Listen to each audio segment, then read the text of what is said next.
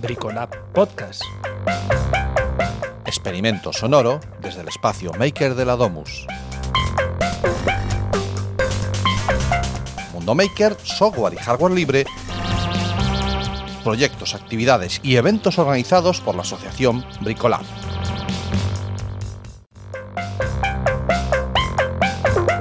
Para adelante sin mirar atrás. Como que irades. Vale, entonces vamos a facer ben rollo. Vamos a presentar que temos como invitado hoxe a Santiago Saavedra, que é membro de Lluvia, que nos explicará ahora de que vai isto de Lluvia. Creo que en Galicia sabemos ben o que a, que a. Hola Santi, que tal? Moi boas. Encantado de estar aquí. Moitas gracias por invitarme. E tamén temos por aquí a Sergio Alvariño, que non ten medo a cámara web, que a ten activada. Hola Sergio. Hola, boas. E de arriba abaixo tamén me aparece Calgari. Hola Calgari. Hola, ¿qué tal? Boa tarde. E tamén temos el outro Santi, máis coñecido por estos lares como por estos lares como Santi Rey. Sin más, aquí y hasta en el DNI soy conocido por, por Santi Rey, pero sí, hoy teniendo en cuenta que el invitado pues es tan con tan vasto y importante nombre, pues yo me sitúo a un lado y soy el otro, Santi. Encantado de la vida, además. Placer mío. Muy bien. Pues sé que eres, preséntate a ti mesmo, Santi, contanos a Juan Cosiña sobre ti e basicamente invitámoste para que nos falaras do proxecto Lluvia, que nos mola moito e queremos saber máis sobre él. Bueno, pois eu, eu son Santiago Saavedra, eu non sei, eh, estudei informática na Universidade da Coruña, de feito, eu creo que con Santi Rey coincidimos en Es Libre polo menos, en algún outro sarao por aí, e, e con Rafa Couto seguramente na universidade tamén foi o sitio onde máis coincidamos, aunque a mellor tamén no, no de Bricolaos. No Gepul, efectivamente. Levo sendo socio do Gepul desde hai tempo, e, e mesmo pois, na directiva e demais. E despois diso, pois, eh, fume para pa Madrid E desde aí, pois, comezamos unha, unha asociación un pouco máis para facer difusión e tal sobre a privacidade, sobre os problemas que empezaba a haber daquela, con, bueno, que xa levaban a tempo a vendos, pero, pero facendo un pouco máis coñecidos. E, e dende aí, pois, decidimos pasar un pouco máis a, a facer cousas e non só falar delas, e aí foi onde empezamos o proxecto Lluvia, que, pois, no que estamos agora. Entón, canto tempo levades con este proxecto? Un par de niños xa? Pois o que empezar a, a traballar en serio, a facer cousas, igual podemos contar desde 2019, que foi cando nos concederon, bueno, cando entramos nun programa de dentro do, do programa marco de, de Next Generation Internet, que é un, un rollo da Comisión Europea para eh, para proxectos deste estilo de innovación, e eh, eso foi a mediados de 2019. Entón, pois, entón, ano e medio, algo máis. Ahora ven a pregunta de, de difícil. Defíneme en tres frases en que consiste Lluvia. Os silencios, pois, córtalo. No, Ah, vou editar no, no, aquí queda todo, aquí queda todo, compañero. Non vou editar Venga, nada. Está en modo de compañía, si En- quieres, mientras está en piensas. modo aquí, está en modo dogma hoy, Santi. No, no, no cuentes con edición. Sí, sí, la guía de Betanzos está, está en modo, en modo duro. Que, que conste que me está sorprendiendo, pero luego con, con Caligari lo, lo debatiremos aquí también. Me, me está molando. Se ve que estamos en Melisa, se nota, porque está, está descosido, eh, Jorge. O sea, que presente él es algo que me está dejando alucinado. Claro, Pero bueno, como, me ha encantado la vida. Santi, como ti ben sabes, porque eu con Santi tamén fago un, un podcast que se chama Nada que esconder, normalmente cando me dedico ás labores de produción non interveño no programa. entonces uh -huh. coa, con esta xente, cando gravo, tampouco eh, só so facer o papel de presentador. Pero ahora, como digamos que é fácil porque darlle o botón olvidarte da grabación, pois pues sí, estou sí. facendo ese rol de presentador. Confesa, oh. a do armario. Ahí, ahí, dale, Caligari, dale. Pero no, no lo notas, que está como descosido. Esto es increíble. me parece- Oye, que me parece fantástico. Ha salido, ha salido del micrófono. Como podes observar, teñeme gana, teñeme moitas ganas por aquí. Bueno, el, tema, el tema, el tema y- lo, lo, lo, lo merece. Bueno, eh, Santi, te hemos dejado un poquito de tiempo para que pienses esas tres frases. ¿eh? Cierro el micro y escucho atentamente. moi estratégica esta, esta colaboración. Pero sí que é verdade que, que Jorge non, non lle gusta nada intervir hasta que ahora de repente, sí, isto temos que falar, eh, Jorge? Lluvia é, en, así en breve, pois a idea é que podas ter un servidor na casa no que ter as túas os teus propios servizos sen depender de nubes de terceiros en internet. Incluso me sobra unha frase, oh. Sí, o que pasa é que aí tesme que aclarar tres palabras. Un servidor e que fago cun servidor na casa eh, que servidor é cacharro, se queres. É un, é un cacharro de plástico que enchufas o router. Eh, que fas con el na casa? Pois o que fas é ter os teus datos nel. Entón, non necesitas, por exemplo, ter, para empezar non necesitas ter acceso a internet. No caso de que se che vaya a conexión por un microcorte ou que sexa, podes seguir traballando igual. Pero, ademais, pois o que significa é que os datos teres moito máis cerca de ti. Por un lado, telos nun lugar en donde controlas ti físicamente porque podes decidir onde están, non é como a nube, onde está a nube. A nube non existe, a nube son ordenadores de alguén. O que pasa é que non sabemos de quen nin donde.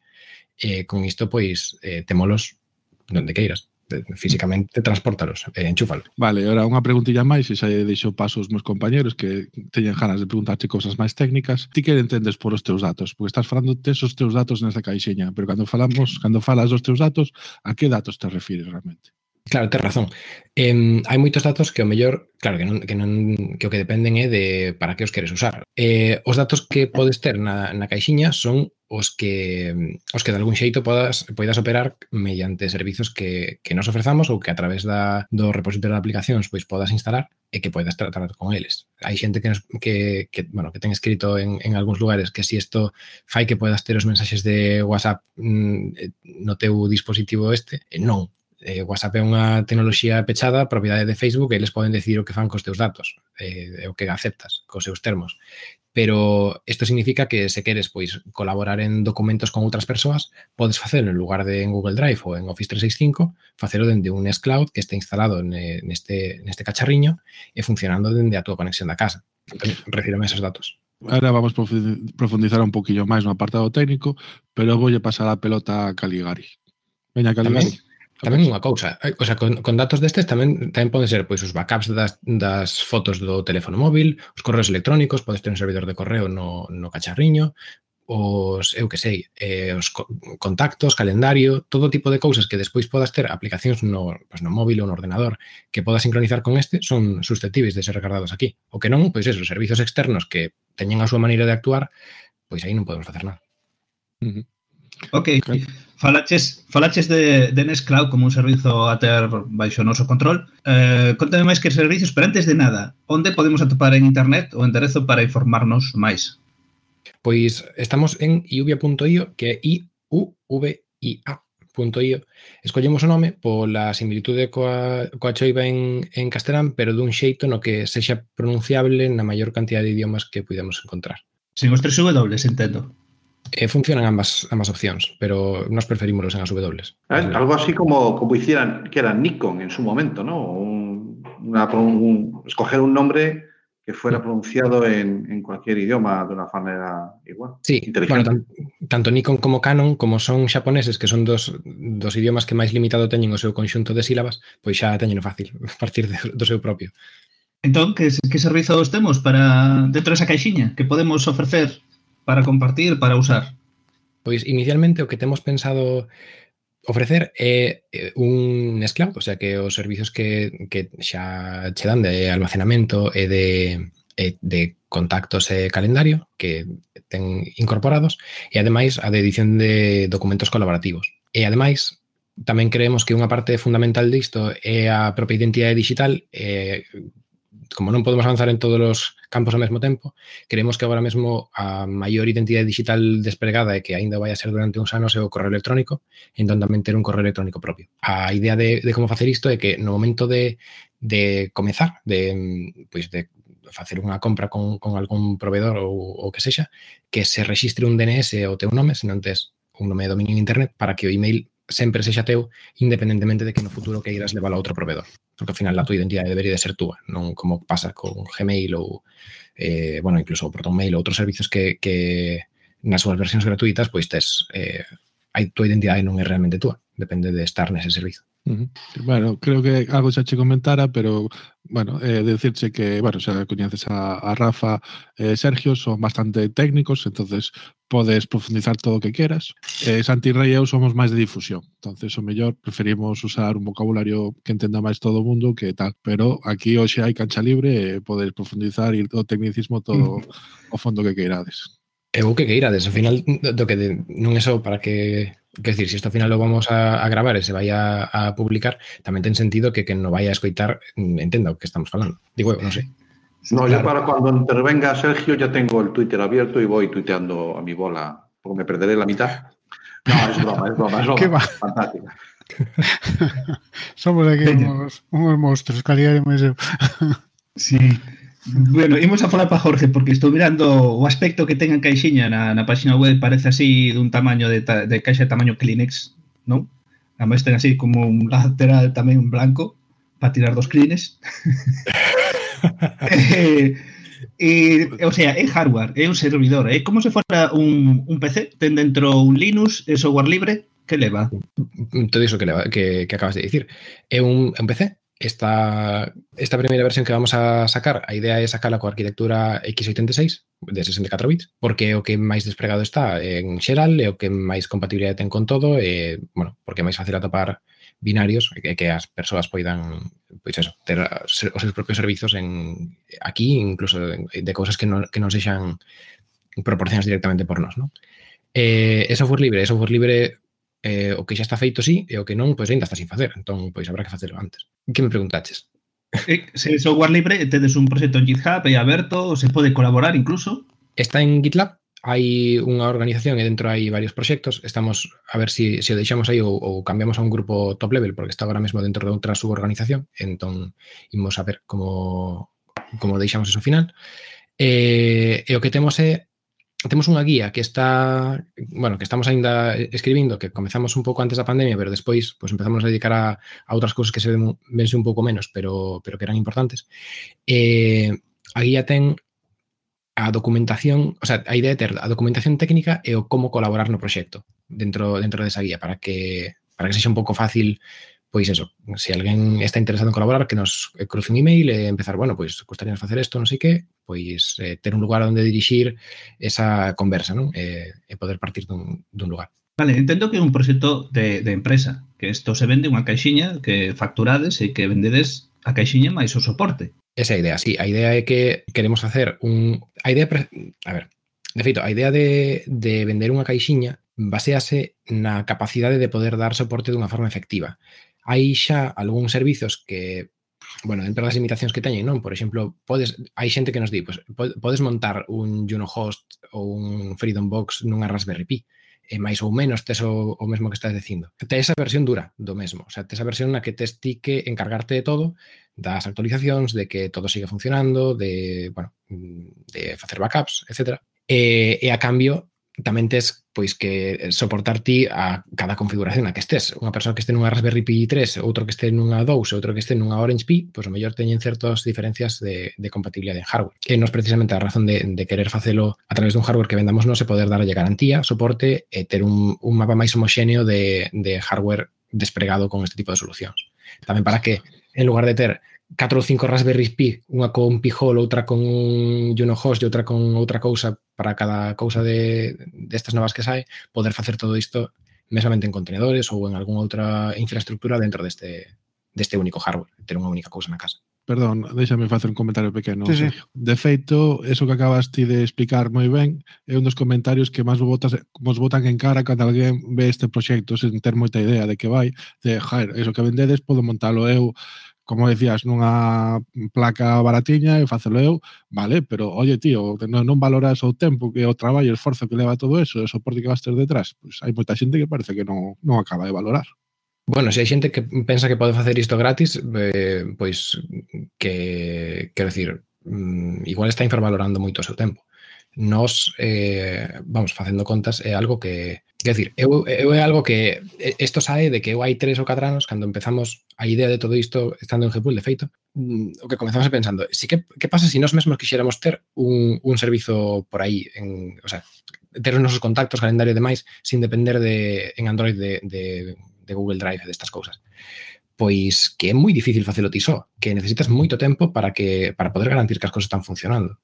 En, entón, a idea é poder facer isto con economía de escala, poder, en lugar de facer cada un o seu, pois poder aunar esforzos e decir, bueno, pois que todos, en, que entre todos fa, eh, paguemos o traballo de alguén para que ese alguén poda garantizar que, que, que todos estes desplegamentos estén actualizados. Sergio, dalle. Sí, pero bueno, era casi a mesma pregunta, porque eu iba a decir precisamente que a que perfil de usuario estaba despensando chegar. O sea, que sería, supoño eu, para usuarios que non teñen que ser superusuarios para, para usar o produto. Exacto, esa é a idea. Agora mesmo, a maior parte de produtos necesitan que, que saibas o que é un DNS, que saibas que é un nome de dominio, que, que saibas moi ben que se si non estás na casa basicamente non vas a poder cifrar e descifrar discos duros porque porque non hai xeito humano de poder facer isto dunha forma cómoda para para calquera. Eh, bueno, unha, un, toda esta serie de limitacións, non? E o que queremos é pois facer que isto sexa accesible para calquera, que, que podas ter unha, unha interface web que pois que teña todas as medidas de seguridade necesarias ata chegar a, a persoa que está eh, bueno, que, que ao cliente eh, independentemente de que este na casa ou este na outra punta do mundo e que esa conexión sexa segura e que poda descifrar o seu dispositivo tamén desde en remoto sin, sin que eso xa sea un problema de seguridade. Bueno, dentro... Eh, Santi, he visto la página que me, me habéis hecho trampa. Me ponéis una pestaña de precio y luego no os mojáis.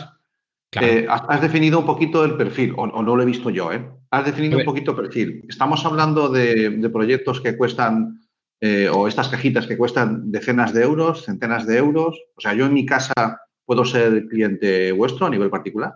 ¿O, es, eh, o estáis pensando más en, en pymes o en medianas empresas? Eh, contestoche por partes. Primeiro, eh, o tema do, dos cartos de si O sea, eu visto que o mercado dos móviles agora está xa na gama alta por encima dos mil euros, xa non sei se decenas ou centenas ou miles, é unha... O sea, non entendo como funciona o mercado en ese aspecto. Nos vamos a ir mm, a... O sea, o que queremos é ser unha empresa máis ou menos rentable, pero que non, que non este facendo... O sea, que non estafes os clientes. O sea, a mí, por exemplo, unha cosa que me fastidia bastante é certos servizos nos que pagas por usuario e non polas capacidades reais de, de almacenamento, por exemplo. Por exemplo, en, en Slack ou en Google Drive, eh, normalmente pagas por usuario, pero non pola cantidade de, de uso do servicio que se fai. E iso a min pareceme que non ten moito sentido, porque realmente 10 persoas nunha organización non custan o servizo 10 veces máis que unha. Isto é unha reflexión, sin máis. Porque... Me parece moi buena reflexión, me parece moi oportuno a economía vai como vai, entón, pois, bueno, cada un fai o que, o que sexa. Nos queremos ser máis ou menos honestos e, eh, es trasladar un pouco a estrutura de costes que nos temos a, a realidade porque, bueno, porque así. Eh, respecto a onde vai dirixido, sí que creemos que, que os, vamos, que o mercado de, de consumidores individuais eh, é moi interesante para nós. Eu creo que, vamos, que a privacidade de todo o mundo é, eh, é valorable e que isto non é un servicio só para empresas. De feito, as empresas a mellor aínda que tamén é un, un sector que, que nos interesa, eh, eu creo que o, o mecanismo non é o mesmo porque aí o mellor é máis interesante a parte de garantía de, dos datos a través de mecanismos contractuais, non? E poder ter, pois eso, a garantía de que non estás incumprindo o reglamento de protección de datos, este tipo de cousas, e aos consumidores eu creo que nos importa máis desde o punto de vista persoal que esos datos non se filtren en xeral. Eh, en ese sentido, ten, o sea, en ese aspecto ten máis sentido a caixa física, eu creo, para usuarios que para empresas. Para empresas tamén pode ter sentido. E, de feito, estamos agora mesmo pois falando con algunhas para ver si, si esta é a, o sea, si o hardware é unha parte do que vai a estar na oferta para empresas ou si neste caso pois vamos a utilizar a infraestructura súa ou si vai a ser de outro xeito. Pero a idea é ofrecer algún tipo de servicio en ambos en ambos públicos. En, pero o que ven sendo o que está na páxina web, o que está pensado é máis para, para uso doméstico ou para pequenas empresas que, que teñan un uso máis parecido ao, ao que sería doméstico. Pero Que ahí el perfil en, en el peque- en las pymes, el perfil de, de la persona que, que le, que le podría tocar eso, yo por la experiencia que tengo con dos Sí, miembros sí. de mi familia que trabajan con gestorías, eh, es que el, el administrativo, que es el que se interactúa con la gestoría y que es el que manda las hojas desde el pa' aquí para allá, el tema de Hacienda y todas estas cosas, que es un poquito donde podría ser, bueno, un aspecto más en el que puede ser interesante vuestro producto, eh, claro, no le hables de un DNS que no sabe de lo que le estás hablando. ¿vale? El perfil Claro. genérico. Claro, hay que hacer pedagogía también posiblemente y, y- y puede ser incluso un servicio más que prestéis, pero, pero creo que tiene cabida en cualquier sitio. O sea, de la misma manera que yo en mi casa tengo un armario donde guardo las cosas mías, otras las de mi hijo, y después tenemos algunos espacios donde guardamos las cosas en común, como es el fallado, ¿de acuerdo? La guardilla. Pues sí. yo puedo tener un, no, no un NAS, puedo tener un servicio vuestro en el que gestiono la, la cosa digital que es de mi familia y dentro huequecitos donde cada miembro de la familia tiene su espacio y tiene garantizada su, su privacidad y su contenido. Me parece Sí, sí, sí, exacto. Esa idea. Teño varias preguntas, pero xa ves que non somos moi organizados, Santi, así que vanche caer preguntas de, de, de todos os tipos, así. Todo bien. eh, por un lado, como decía el outro Santi, eh, ti como ves o como ves o parque de clientes potenciais? Porque non, non, non che parece que igual mm, penso eu, eh, debería haber moita máis preocupación da que hai pola nosa privacidade. Um, Quero decir que vexo moita xente nas pymes e non, e non tan pymes, mesmo en grandes compañías, que non se preocupan nada. Sergio, Sergio, ¿Sí? debes estar rozando o micro que, que fai ruido. Ah, Debes sí, separarlo perdón. un pouquinho. Vaya. E despois a outra pregunta é moito máis fácil, se queres empezar por ela, era que como vedes o que, canto ancho de banda vai precisar un usuario para ter un servicio aceptable? Esa coa. Pois, eh, a ver, mm, vou empezar co da, cada ancho de banda porque foi a última, acórdome mellor. Eh, o do ancho de banda, o claro, este é moi interesante sobre todo en zonas en zonas rurais ou mellor zonas que, que non teñan un, unha conexión ancho de banda eh, máis importante. Eh, en ese caso creo que precisamente cando esteas no, nesa rede de área local, cando estés pois en ese lugar que ten pouco ancho de banda, vas a beneficiar de, de, poder usar un servizo así, porque agora mesmo tens que conectarte a internet para poder descargarte as cousas cos que vayas a traballar. E deste xeito non terías que facelo. Diferente é cando tes que colaborar con persoas que están en internet e, e ao mesmo tempo ti estás na casa. Nese sentido, pois habería que ver cal é o, o mellor emplazamento para o dispositivo, aí depende, claro. Si, por exemplo, queres aloxar unha videochamada como esta, pois eh, Mm, no rural cunha conexión WiMAX pois seguramente non sexa a mellor opción, pero non é xa por, polo que necesito o dispositivo, sino polo servizo que ti estás usando. Eu creo que é moi difícil dar dar datos de, no, o que necesitas é 5 megabits ou 4, non sei. Depende para que. E respecto ao parque de clientes, eh, dis que hai xente que non está moi preocupada pola privacidade. É verdade, eh, haberá xente que non o estará nunca. Pero eu creo que cada vez máis xente o está E ademais actores moi importantes a nivel global estánse encargando xa de que, de que isto sexa parte do que falamos no día a día. E estou falando de xente como Apple directamente, que agora van abanderando a privacidade como parte da súa, da súa base de negocio, en parte tamén por diferenciarse con Google, que no mercado de móvil aínda siguen sendo dominantes, non? Con máis do casi 80% da cuota de mercado global. E, en ese sentido, pois, bueno, eh, eu creo que, que sí que cada vez é máis, o sea que é un bom momento para, para estar falando de todo isto. Eh, eh si, si comparamos hai dous anos ou, ou o ano pasado con, con este, incluso bueno, eh, é unha, unha pena, unha mágoa de que agora estemos no medio dunha pandemia, pero a mesma que temos máis conta da cantidad de datos que están circulando por internet de nós. Non sei, no. a, a, miña, a miña opinión, claro. Bueno, eu son un converso, así que... Dicir, eu, eu penso que, que, que a xente debería preocuparse moitísimo máis pola privacidade. A mí pareceme que o produto é moi interesante. Eu creo que cada vez máis, máis xente fai. Nos as métricas que temos de tráfico con tamén coa, bueno, con distintos eventos que ocorreron e emails que nos chegan de persoas, eu creo que, que cada vez, bueno, de persoas e de empresas, que cada vez isto é máis máis importante para todo o mundo. Agora a cuestión é que eh, sempre hai un es, en todas as medidas tecnolóxicas, non? Sempre hai unha cantidad de xente que son os, os primeiros, os innovadores ou os early adopters, e despois todo isto se vai xeralizando porque moitas veces eh, xa non é só que ti estés exposto a, a que isto é un problema de privacidade, senón percibir que é un problema colectivo real. Entón, bueno, pois pues, di, diferentes persoas están en, en diferentes momentos vitais e, eh, e atopan isto como máis problemático ou menos, según según estean. Pero efectivamente, todos temos, o sea, isto de que eu non teño nada que esconder, hai un hai unha páxina inteira na Wikipedia dicindo por que isto non é un argumento. Ben, teño outra pregunta que, vale, mm, me interesa a caixiña, quero tela, a teño.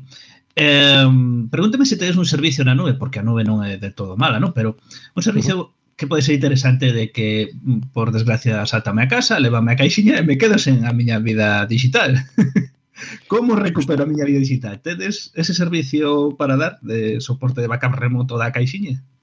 Eso é unha das, das ideas que, que temos. Bueno, eh, faltou por decir, aí isto ainda, o sea, unha cousa aquí é que estás xerando certo hype ao respecto e aínda non está disponible para venta, estamos aínda eh, rematando o proceso de nese momento, finalizando unha serie de cousas e esperamos ter un crowdfunding a final de ano, o sea que daqui a entón aínda aínda hai certo desenvolvemento que non está finalizado. Entre eles, unha das cousas é o sistema de backup. Que pasa se si, si lle prende lume a miña casa ou se si, polo que se chama rouban?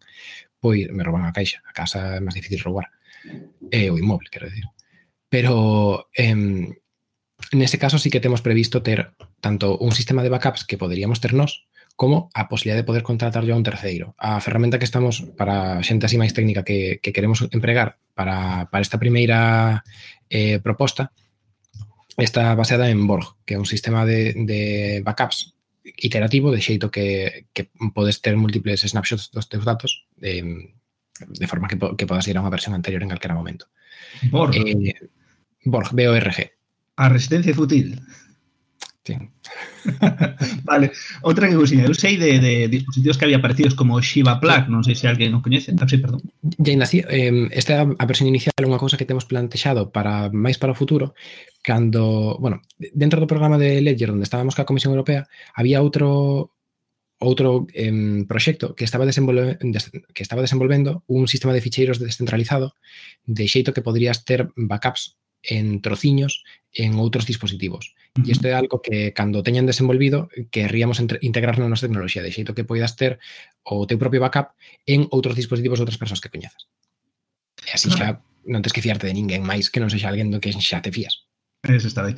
Eh, preguntábate se coñecín un, un dispositivo que era Shiva Plug, era o nome, era a idea era moi similar tamén, porque o conectabas era no enchufe na, na rede de corrente, eh, dabas de rede de, de wifi e ademais facía de, de esas cousas de, de almacenar, creo que era no, era un cloud daquela, non era Nextcloud, pero sí que tiña tamén capacidades de, de ruteado wifi seguro, eh, cousas así. O, o vosa lluvia vai ter tamén O sea, o sea porque dicías que o enchufados o router, pero hai cousas que non nos gustan ás veces eh, que nos poñen o router da compañía e eh, eles teñen acceso a toda a nosa rede, eh, miran o tráfico se queren, eh, poden acceder ao televisor.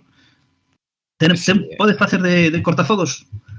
Eh, pois agora mesmo non é algo no que nos estamos enfocando porque eh, bueno, porque hai moitas cousas, non? Pero o que a tecnoloxía podría estar lista para, para facerse iso no futuro. O sea, que é cuestión de valorar si O sea, agora mesmo, de feito, o equipo de referencia que estamos empregando é un, é un Odroid H2, co cal sí que temos múltiples, temos dúas bocas de rede, poderíamos facer isto directamente xa no, no hardware, pero non é algo no que agora mesmo estemos, o sea, no que estemos enfocando os esforzos de desenvolvemento, é algo que pode vir máis, máis adiante, sí.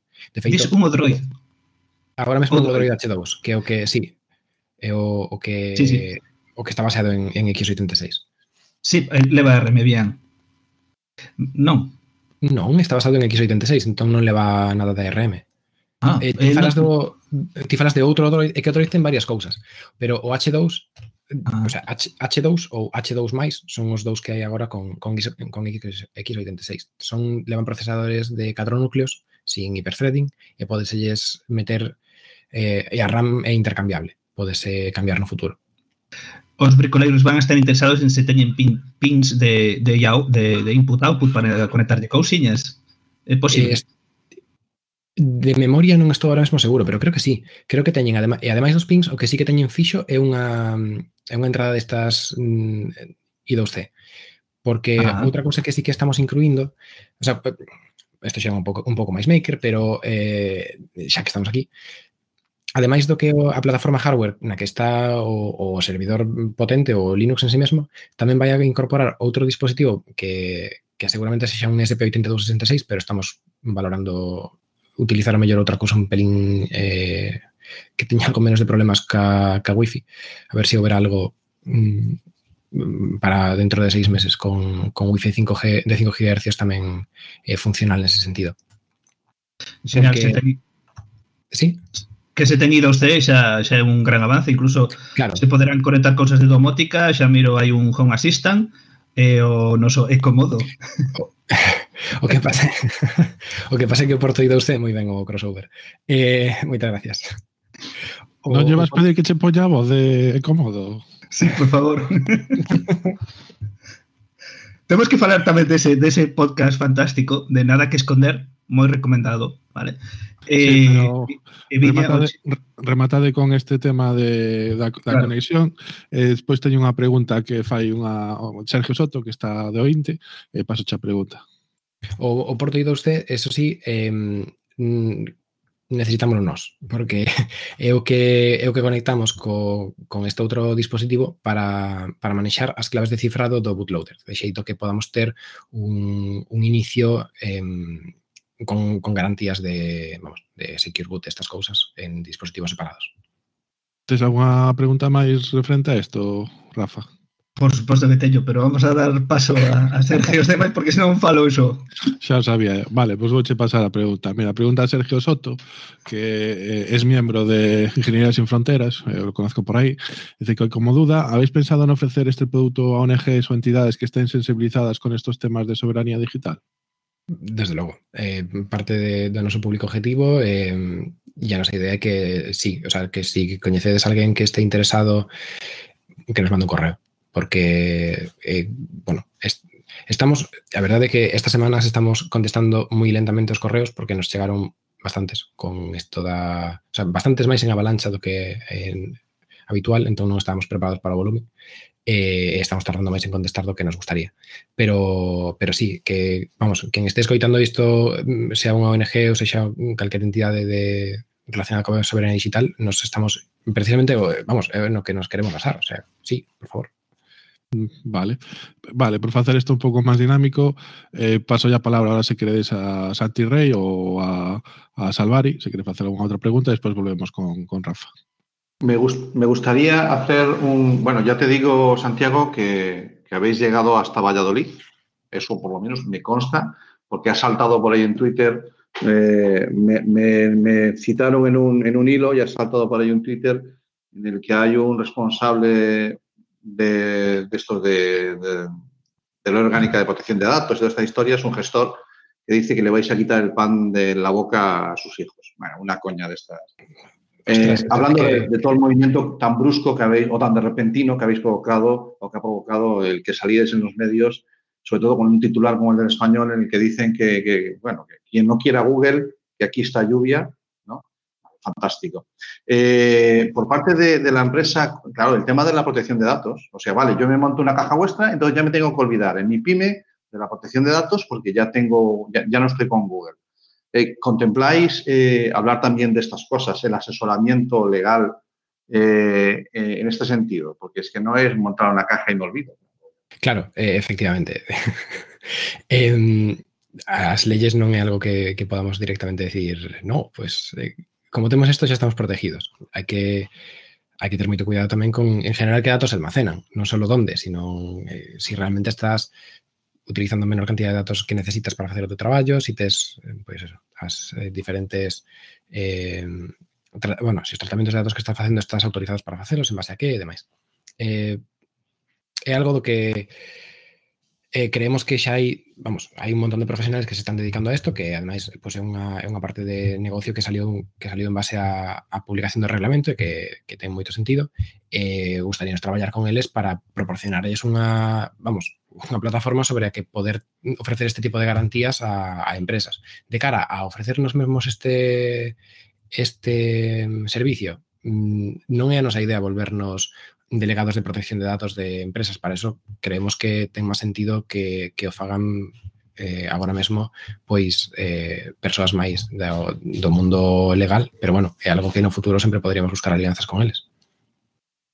Jorge, cuando, cuando edites esto, si lo editas, este fragmento me lo tenías que pasar, que se lo mando al de Valladolid para que lo, para que lo escuche el pavo. Muchas Ah, pues gracias. Santiago. Si quieres contesto che castelán. No, no, no, no, no, si no es por eso, lo digo porque eh, luego te paso, no sé, luego te paso el pantallazo para que lo veas, porque eh, no lo tengo claro, no le contesté muy directamente eh, en ese hilo porque no me quedó claro la ironía, no lo acabé de entender. Yo el humor castellano no- no- me peleé un poco con él, no acabo de entender. Vale, ese sí que non oí, non, vamos, non me chegou a notificación Non, Ya te lo, ya te lo pasaremos non te eu teño aí unha pregunta para Santi, se me permitides, que xa bastante vos deixe preguntar. Eh, eh, Desatado. como- Jorge, oye, está desatado. Madre mía, no me lo puedo creer. como, Sí, sí. recibi- como recibisteis o eh, avalancha de comentarios que houve eh, referente a salir no, no, no periódico este de Confidencial era, non? Sí, eu a min o que máis gracia me fixo foron os comentarios de Meneame. Algúns, eh, bueno, algúns sí que un pouco máis desafortunados, pero o que máis me sorprendeu é que, eu que sei, os primeiros todos era eu creo que xente que empezou lendo.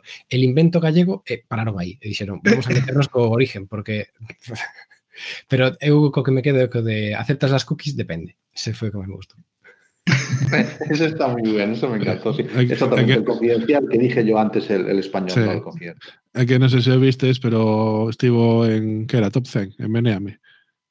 Sí, foi portada durante durante o día luns, martes, non, non recordarás, ah. martes ou? Eh, houve eh, bastantes comentarios ali, MNM, eh, sí, había algúns graciosos, e na que, bueno, había outros que xa non eran tan graciosos, que era o que che coment... a ah, pregunta que che fixera eu antes, que, claro, a xente ve moi fácil de montar todo isto e xestionar todo isto, e ara isto está chupado, non require esforzo ningún pola parte de...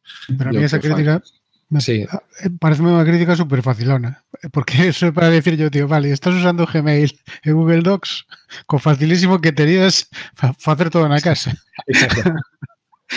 sí, sí. Para que meneame, meneame, non lle busquedes eh, máis. Eu co que flipei a que a cantidad de xente en meneame que debe de haber que lles regalan os routers e que lles regalan os discos duros. Porque sí. a xente que dice que se fai todo isto de balde, eu non sei de onde lle regalan os discos duros, pero bueno. Sí. E despois ha- había que revisar un pouco a ética periodística no titular incluir el invento gallego, eso non, non forma parte de titular, podes decirlo como primeiro parágrafo ou algo así, pero invento gallego que algo, non sei. Bueno, eso Gu- eh, Google está temblando, vamos. bueno, non, non creo que de momento, pero de feito sí que teño sí que teño constancia de que polo menos dúas persoas que traballan en Google saben da existencia disto porque son amigos meus. pero pero o único que, que sei de momento. Vale, continuamos para bingo. Eh, Rafa, queres preguntar algunha cousinha máis a nivel técnico? A mí quedome sí. ganas con saber se aparte do que comentabas de que a mellor a posibilidade de facer eh, a compartición de ficheiros ou backups con rollo P2P, habría unha outra aplicación que tamén poda tirar uso desta tecnoloxía. Como? En, refíreste a que haxa outras tecnoloxías que podan facer uso de, de unha rede eh, P2P? Eh, sí, bueno, concretamente en lluvia, se utilizar algunha outra aplicación ou tedes en mente nun futuro implementar algunha cousiña a maiores que, que bote man desa rede de contactos, eh, non sei como chamala. Sí, pois, a ver, unha que... Santi, estás te cortando. Preguntabas sobre outras tecnoloxías que, que podan facer uso desta rede P2P. Eh, claro, que depende que depende de que aplicación se usen, moitas delas xa teñen o seu propio modelo de rede montado, por exemplo, as, os sistemas do Fediverso, non? tipo Mastodon ou o Diaspora e demais, pois xa se esperan poder comunicarse dunha determinada maneira entre instancias, entón tampouco que teñamos que reinventar nada aí. Eh, é cuestión de ter maneiras de poder comunicarse a instancias, as instancias entre elas, pero tampouco temos que facer moito máis traballo.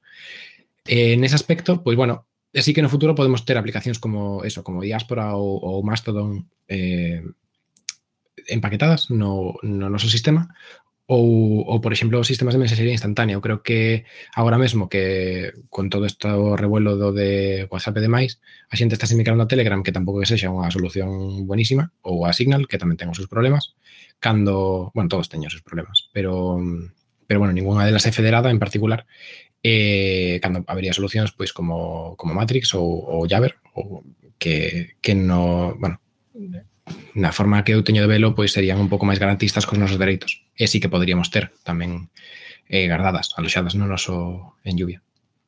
Vale, pois pues acabas de abrir o melón que vamos tocar eh, máis adiante eh, contigo tamén, falar de alternativas, pero bueno, primeiro vamos a acabar de falar de lluvia e xa, xa comenzamos a falar de, de, de, de Signal e de todas estas. Eh, Rafa, Bien. cortecha aí, non sei se tens alguna pregunta máis. Sí, bueno, a última, igual é un pas, pelín pasada de técnica, pero, uh, bueno, primeiro felicitarte polo produto, non?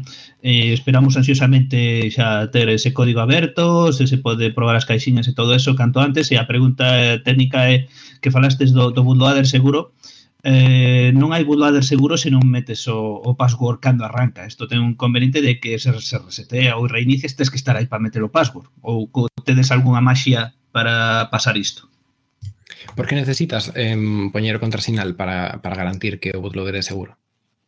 Porque se arranca só xa teño acceso ao sistema. Xa, pero é que... Eh, tes acceso ao sistema, pero quen che di que podes escribir nada nese sistema? Uh, de Linux se sabe que, por exemplo, en Group se lle metes un, un contrasinal, eh, de onde saca ese contrasinal? Ten que sacarlo de un lado ou tes que meter manualmente. Se o tes manualmente, ve, porque é seguro, pero tes que estar no, en cada arranque. Se o tes noutro sitio para coller esa, password que descifra o inicio, pois tamén a podes coller para forzar o inicio. Ou tedes algunha maxia. A ver, non sei se te estou seguindo, pero eh, Pero ti, por exemplo, en, en Android, que ao final é un Linux o que está cargando, non tes que ter unha, un contrasinal ao arrancar e aínda así eh, sí que se considera que a, bueno, que o esquema de seguridade vai desde máis arriba.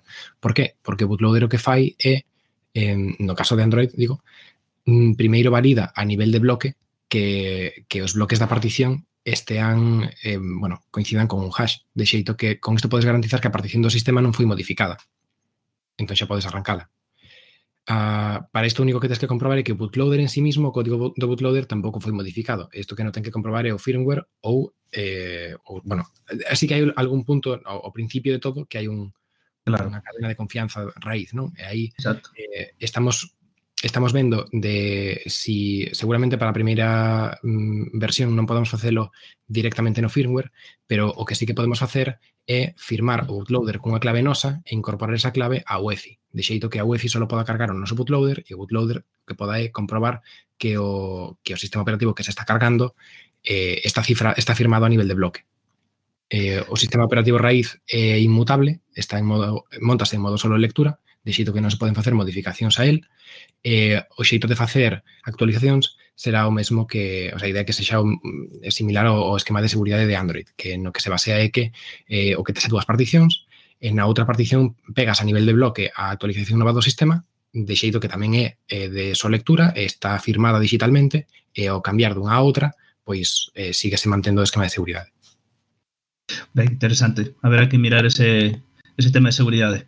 Agora mesmo creo que, vamos, ata onde eu sei, non hai ningún outro sistema operativo de servidor que leve este tipo de, de heridas de protección a nivel de boot e a nivel de, sobre todo, de actualizacións.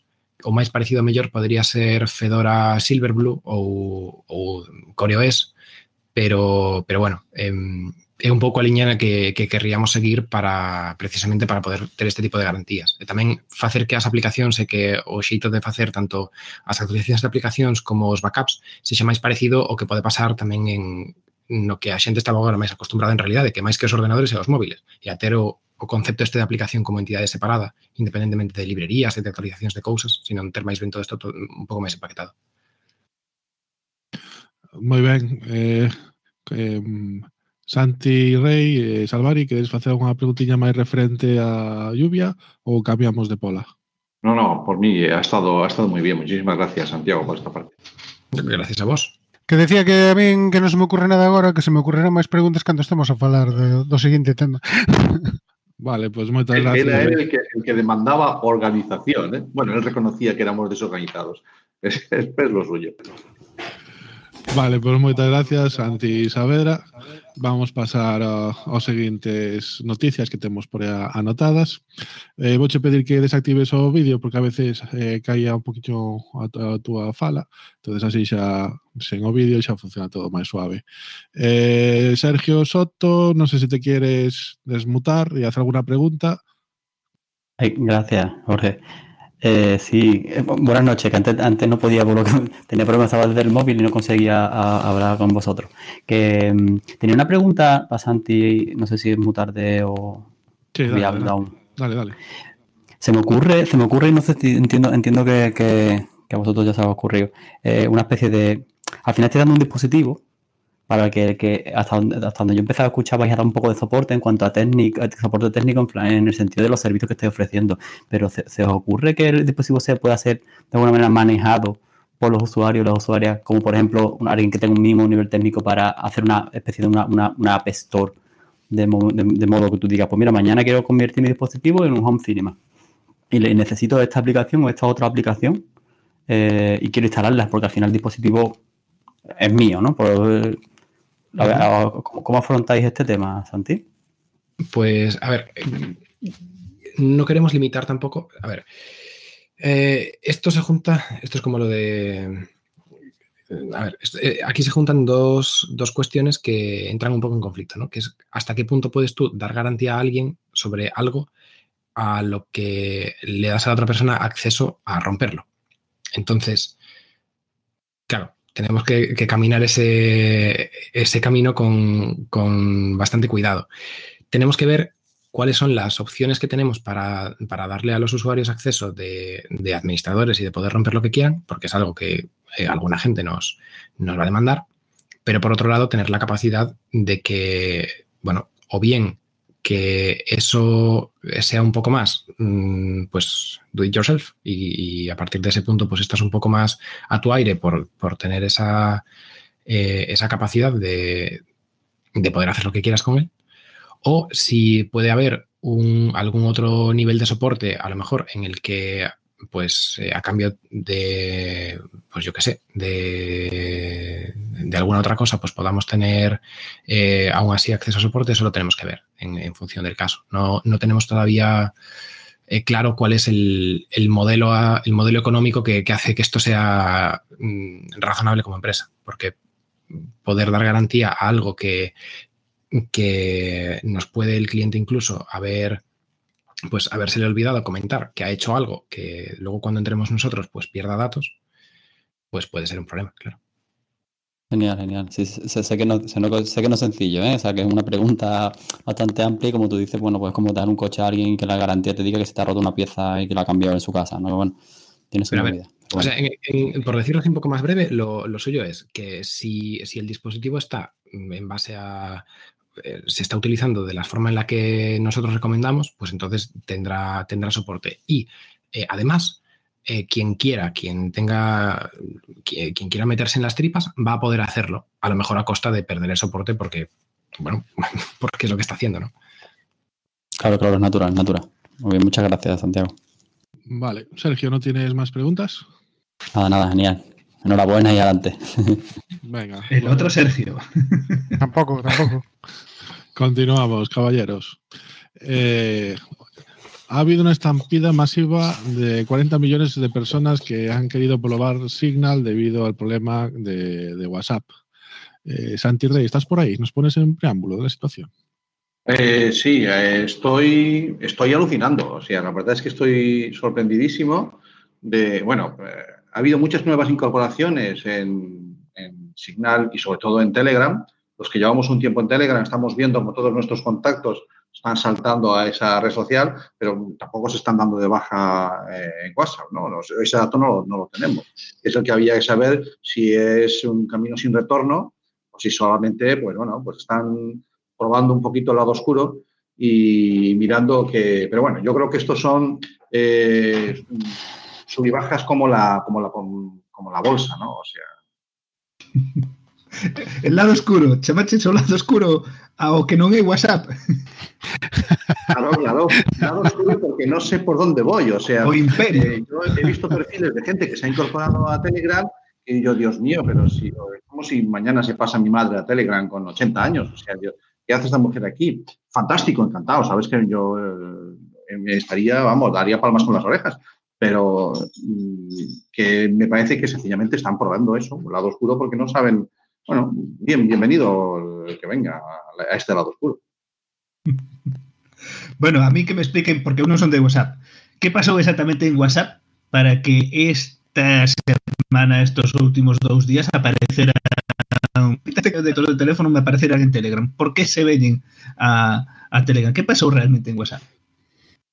Se han venido arriba igual que cuando empezaron eh, hace unos años el, ucraniano este que hizo un amigo la aplicación y que cobraban por ella. Pues yo creo que ahora mismo se han venido arriba y han intentado, bueno, él o Zuckerberg, el señor este de, de Facebook, se han venido arriba y ahora mismo pues lo que quieren es sacar más pasta con los datos que manejan nuestros, ¿no? Lo que pasa es que eh, se han encontrado con dos grandes enemigos. Yo creo que primero uno es la normativa europea, ¿de acuerdo? O sea, ellos en Estados Unidos y en países de Sudamérica podrán trincar, pero aquí en Europa lo tienen muchísimo más complicado.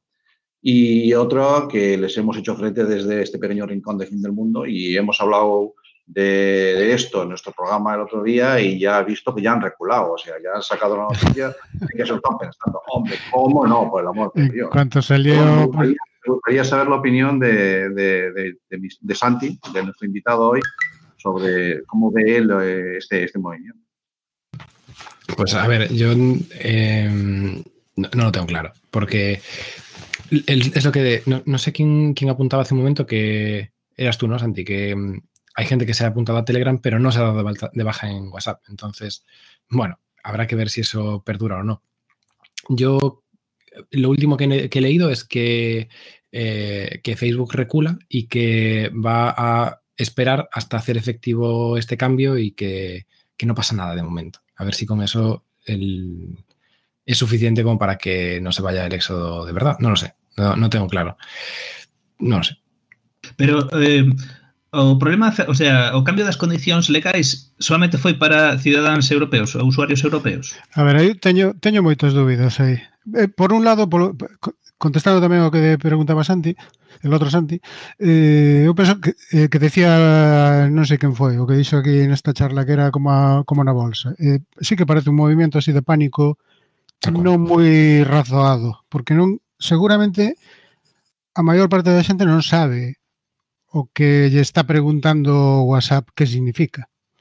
Eu, de feito, non teño claro que me podan preguntar eso en Europa non teño claro que WhatsApp me pode decir en Europa que eh, se quero seguir usando WhatsApp van a ceder todos os meus datos a Facebook poden xo preguntar, pero non poden levar eh, a cabo, porque... Pero, o sea, entonces non mo poden preguntar. Facer ese tipo de preguntas, eu penso que non é unha, de todo legal. Unha das condicións que puxo a Unión Europea para o tema de que non fora monopolio foi que non podían compartir a base de datos eh, de WhatsApp con... con pero a... entonces, por que me preguntan se lles deixo compartir a base de datos? Eh, Eles preguntar, poden preguntar o que lles dé a gana. Claro, eso como se... Está, o que eso como se... que poden facer. Pero eso non pode ser legal. Eso como se si alguén pola calle te pregunta sí. se se pode atracar. Sí, eh, sí no, claro, en, en realidad é un pouco é eh, como se che, en realidad como se fan contrato laboral, se dicen que non che van pagar. Despois ti vas aos tribunais e diranche, no, mira, é que hai un hai unhas condicións que din que isto non é legal. Entón o contrato será nulo, pero mentras non se vaya aos tribunais e o contrato non sexa determinado nulo, pois esa é a cuestión, que, Porque... que poden facelo ou non. O que pasa é que isto empezou moito antes. O que pasa é que a xente, non sei, se olvidou ou non sabe o que aceptou xa condicións peores fai tempo. Fai xa, pois non sei, 3, 4 anos, houbera tamén outro cambio nas condicións de WhatsApp que había que, que aceptalas e tal, eh, eh, o que viñan a decir é que podían empezar a meter publicidade cando desde, desde a Jana. Perdón, caíme. Bueno, volviches. Estaba comentando que fai xa, non sei, non mal lembro sei xa fai tres ou catro anos, houbera outro cambio tamén de, nas condicións legais de WhatsApp que houbera que, que aceptar, nas que se eh, decía que podían empezar a meter publicidade cando quixeran en WhatsApp. Ai, pero en ese, per, ese pequeno período, eh, a hora de aceptar os cambios, tiñas un checkbox que podías desmarcar. Si te fixeches usuario de, de WhatsApp despois, xa nada, porque xa non podes aceptar retroactivamente algo de cando aínda non eras usuario. Pero se eras usuario daquela e marcaches que non querías que se compartiran, en mm. teoría, esa opción aínda teñen que honrala hoxe. Sí. Ayer nos comentaba, eh, hablábamos con, con Bea, una, una abogada que charlamos con ella a menudo, y nos, y, y nos hizo reflexionar sobre el propio, el propio mensaje que aparecía en WhatsApp, ¿no?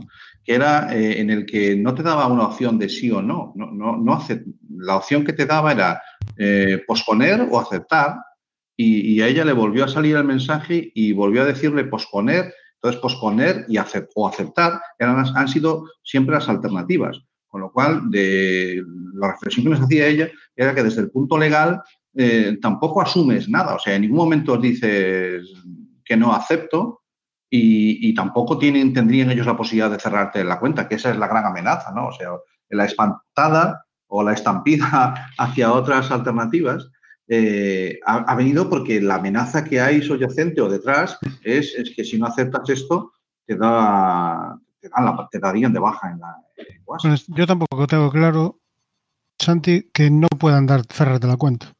Es que claro. esto, todas estas plataformas viven en un limbo legal que hay un montón de cosas que no están garantizadas. ¿Por qué no te puede cerrar la cuenta WhatsApp si no, no pagas? Es, no es un limbo. Tú cuando aceptas las condiciones de ellos, estás aceptando sus condiciones y claro que te la pueden cerrar cuando les dé la gana. Claro.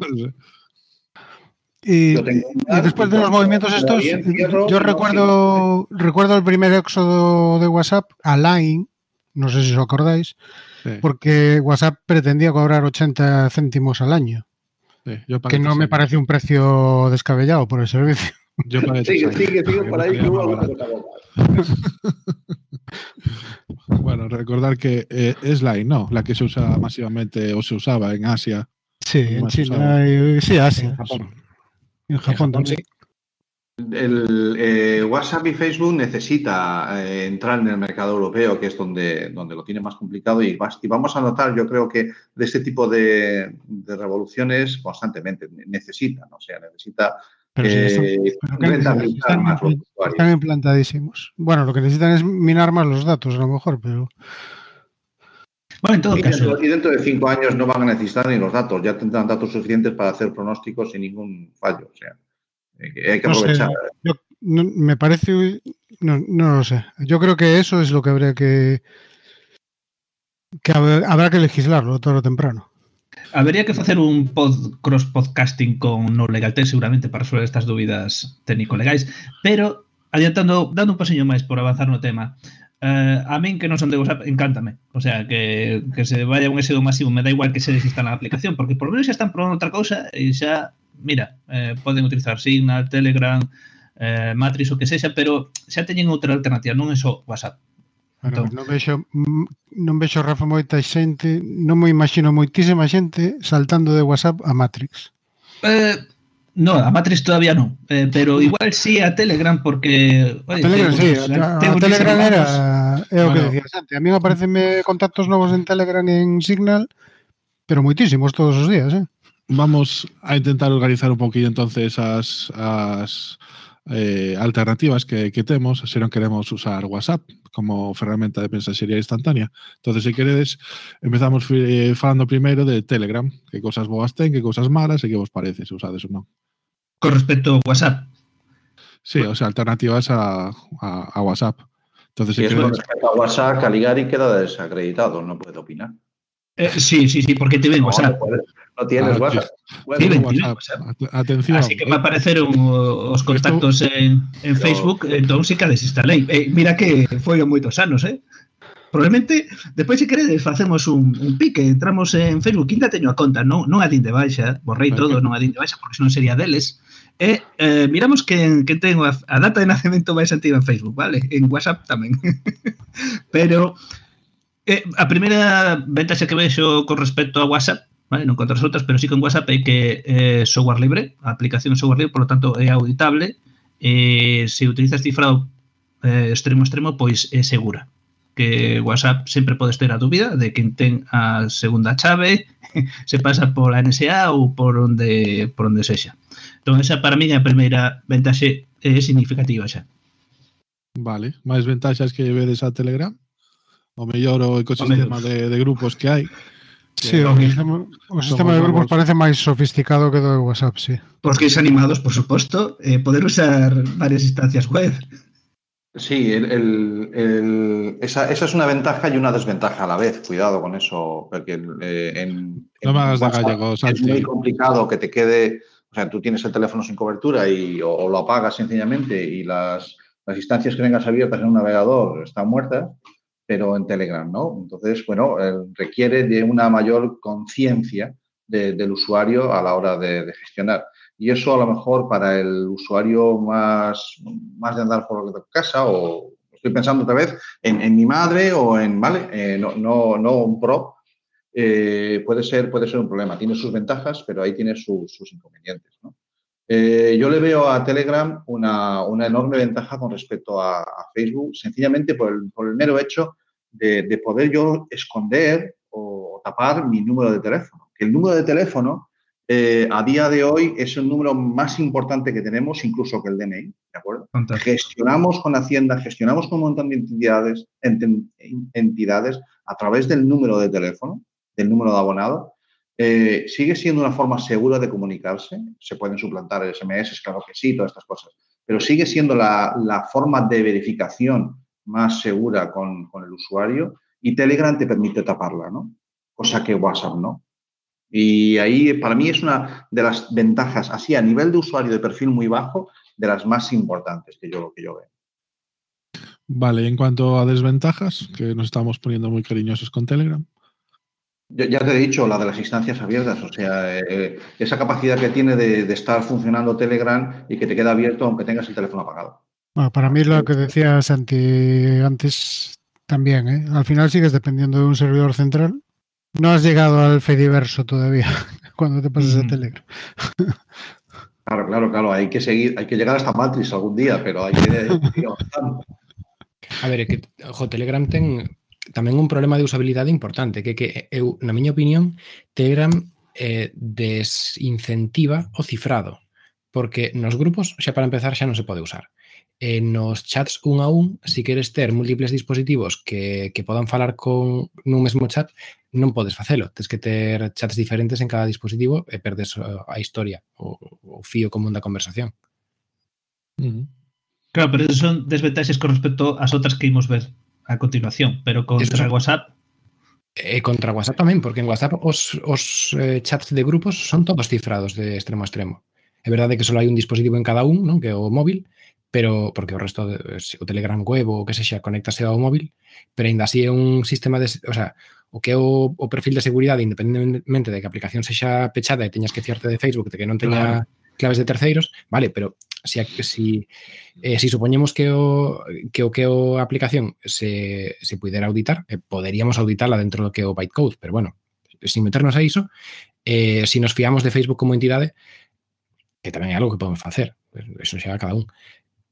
A nivel de cifrado, técnicamente, eh, eu creo que fe, eh, Telegram non, non desaconsella que cifren esas comunicacións, sin embargo, en Telegram, eh, bueno, en WhatsApp quería decir, Sin embargo, en Telegram as comunicacións cifradas desaconsellase moito o seu uso por parte da interfaz. O sea, é moito máis incómodo usar mm, conversas sí, non dá, moi, non dá moitas facilidades, non?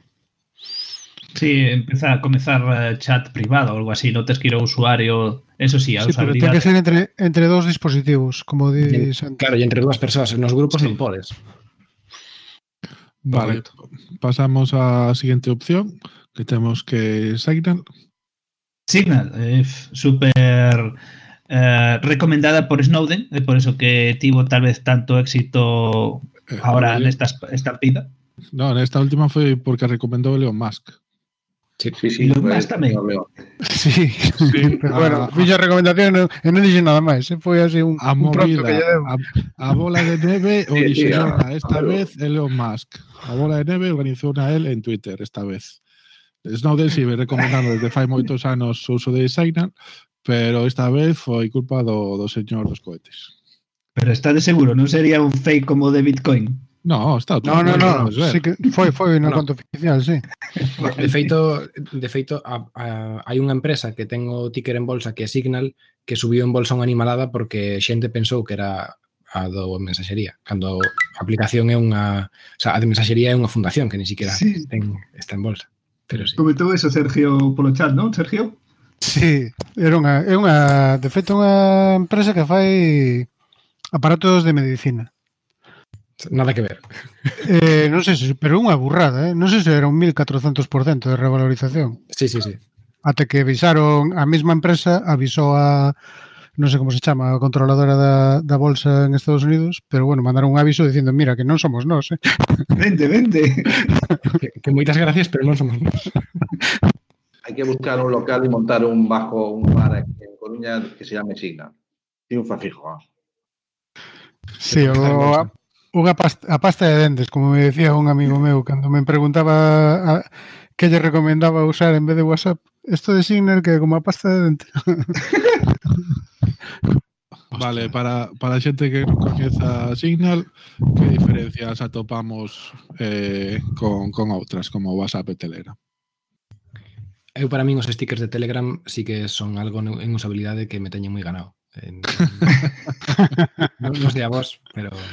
Pero, pero tamén ten Signal. Pero teñen algo moi parecido ahora en Signal, eh? Que sí, eu facía sí, moito sí. tempo que non o usaba, eh, sí que teñen algo. Pero son moi feos de Dios. Son moi feos. Pero podes, podelo, pero, supoño que poderás facer os teus stickers tamén. Eh, hai nos de pago, non sei se deixan facer os. A verá, a verá máis. Ah. O ideal sería eh, poder importalos. Eh, sí, Creo que llevas bueno. o Signal a principal ventaxa, se queredes é que por defecto xa é cifrado. Non é como o Telegram que tens que dicirte que queres abrir un chat secreto. En favor de WhatsApp, hai que dicir que usan o mismo cifrado que Signal, porque viron que era un cifrado moi bon, entonces usan o mismo algoritmo. Usan varios, de feito. Estuve dando un repaso esta tarde tamén como, como Sergio, que me interesei por ela outra vez, porque a xente volve. E eh, sí que levou un, un, unha revisión importante eh, o tema dos, dos stickers e cousas así. O, para mí a principal ventaxe é que non depende dun magnate como Caligal, estás eh, recortando, repite a última frase, please. Sí, digo que a ventaxe máis importante para min de Signal, aparte de que todo é cifrado por defecto, eh, e sempre pensan na seguridade do usuario, non solamente o tema de, de cifrado, senón lle das permisos ou non sempre por defecto e non, e cousas así, sempre pensan no usuario. A principal ventaxe que lle vexo é que depende dunha fundación que un mecenas aportou creo que 50 mil millóns de 50 mil no, no, no 50 sei, millóns 50 millóns de, de dólares eh, e depende dunha fundación e de doazóns que Telegram depende dun magnate e se está pensando pois en, en financiar con con publicidade incluso, ¿no? Eh, outro, claro, outro te roba os datos xa non necesita financiar, se, se financia contigo, claro, WhatsApp. Pero bueno, eu non teño moitas lagunas de coñecemento de Signal. Signal é software libre, Caligari. Sí, eh, tanto sí. no cliente como no servidor. Eso é importante tamén con respecto ao Telegram que o servidor, eh, o API sí está liberado, pero o API non é o código. Eh, ti podes montar un signal cliente-servidor, inda que non ten moito sentido se non o federas. Pero ah, sí que é libre. Ah, es asterisco, te teño que decir aí, Rafa, porque, porque que, ainda que Signal sí que podes ver o código, eh, eles sí que, te, sí que se protexen de ti, mm, se queres verlo así, mediante a lei de marcas registradas. Ti non podes federar, o sea, no, mellor dito, ti non podes facer un fork de Signal e empregar os servidores de Open Whisper Systems, que son que como se chama claro. a, a esta. Entón, en realidade, só podes usar a súa versión compilada para usar Signal, senón deberías de montar ah. tamén o teu propio ah. servidor. Ah, entón, digamos que é código aberto, pero non sería software libre como entendemos nós. Eh, sí, mírame, pero non me toques. Vale. Tengo, tengo una duda. Eh, sí que he visto que en el mundo del marketing y las ventas, eh, Telegram está haciendo, bueno, está teniendo mucho auge. Eh, hay muchos canales y grupos por ahí eh, de empresas o de emprendedores en donde gestionan sus, a sus clientes y hacen su- sus métodos de, conversión y todo esto, el tema del marketing. Ya que puede eh, tener los grupos y los canales una cantidad ingente de- de usuarios suscritos. En Signal eh, es similar. eh, ¿Qué límite tiene de usuarios en, en un canal o en un grupo? Pues no lo sé. Sé que Yo han tampoco. aumentado. El único dato que me sé así reciente es que han aumentado el tema de las videollamadas en grupo. Han pasado de 5 a 8 esta semana, pero del número máximo eh, de personas por grupo no lo sé. Pero sí que es verdad que Telegram, eh, no sé si aposta o no, ha potenciado mucho el tema de los grupos y yo creo que hoy en día eh, Telegram son los foros de, que había en 1990-2000 y, y las comunidades que había incluso antes, Sí. hoy en día están en, en los grupos de Telegram.